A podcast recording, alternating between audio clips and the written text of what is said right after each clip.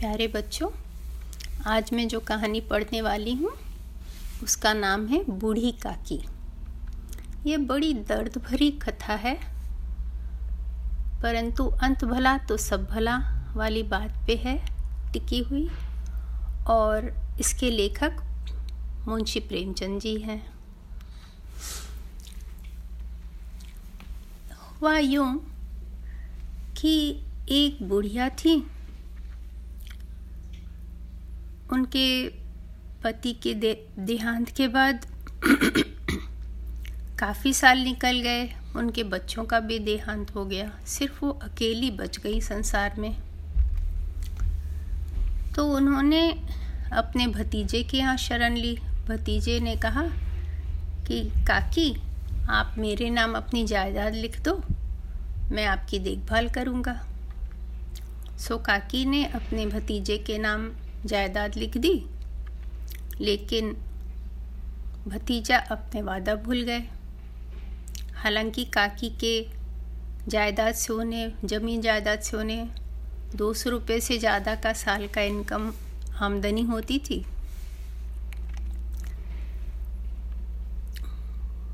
काकी को वहाँ दिन भर ढंग से खाना पेट भर नहीं मिलता था। तो काकी हमेशा खाने के बारे में ही सोचती रहती थी। उसके हाथ पैर में ज़्यादा ताकत नहीं थे। ज़्यादा वो चल नहीं पाती थी, रेंग रेंग कर चलती थी ज़मीन में बैठकर। आँखें बहुत कमज़ोर थी। घर में दो बच्चे थे, लड़के और एक लड़की। दोनों लड़के काकी को बहुत सताते थे।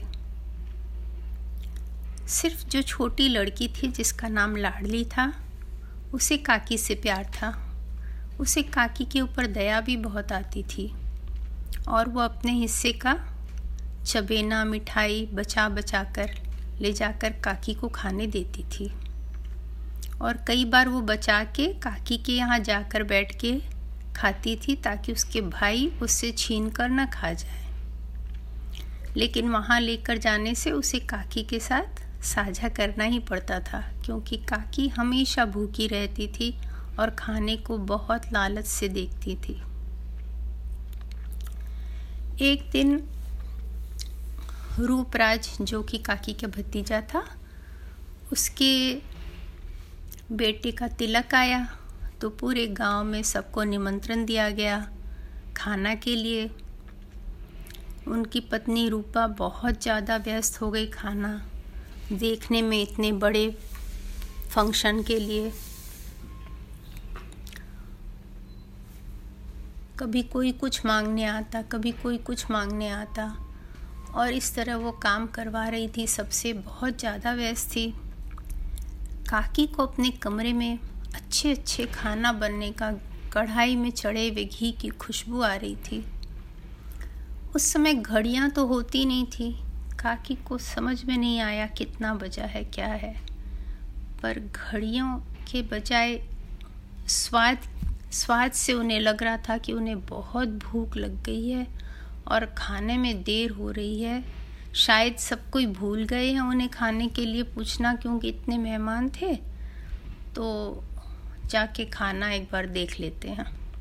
और वो घी की खुशबू सूंघते सूंघते वहाँ जाकर बैठ गई जहाँ कढ़ावा बन रहा था। इतने में रूपा आई, जो कि बुद्धिराज जी की पत्नी थी। उन्हें वहाँ काकी को बैठा देखकर बहुत गुस्सा आया। उन्होंने उन्हें ज़ोर से डांटा।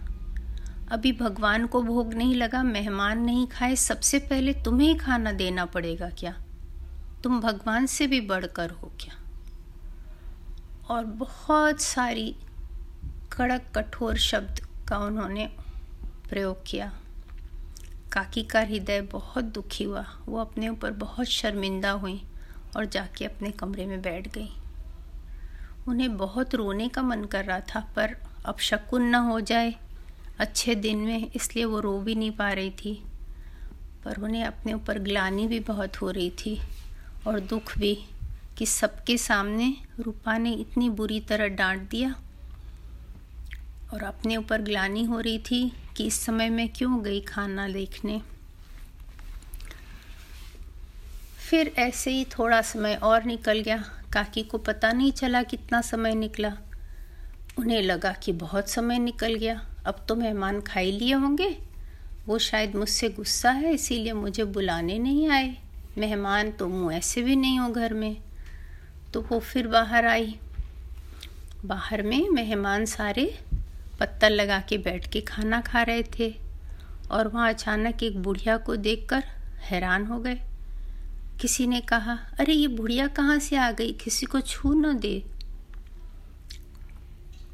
तो बुद्धिराज सडनली देखे अचानक कि उनकी काकी वहाँ आ गई। उन्हें बहुत गुस्सा आया। उन्होंने उनके दोनों हाथ पकड़े और घसीट के ले जाके उनके कमरे में डाल दिया। काकी के इतना दर्द हुआ सारे शरीर में ऐसे घसीटने से कि वो मूर्छित हो गई। जब उनकी रात में नींद खुली तो बहुत रात हो चुकी थी, पता नहीं कितने बजे उन्हें। और उन्हें बहुत भूख लग रही थी, पर अब वो क्या करें?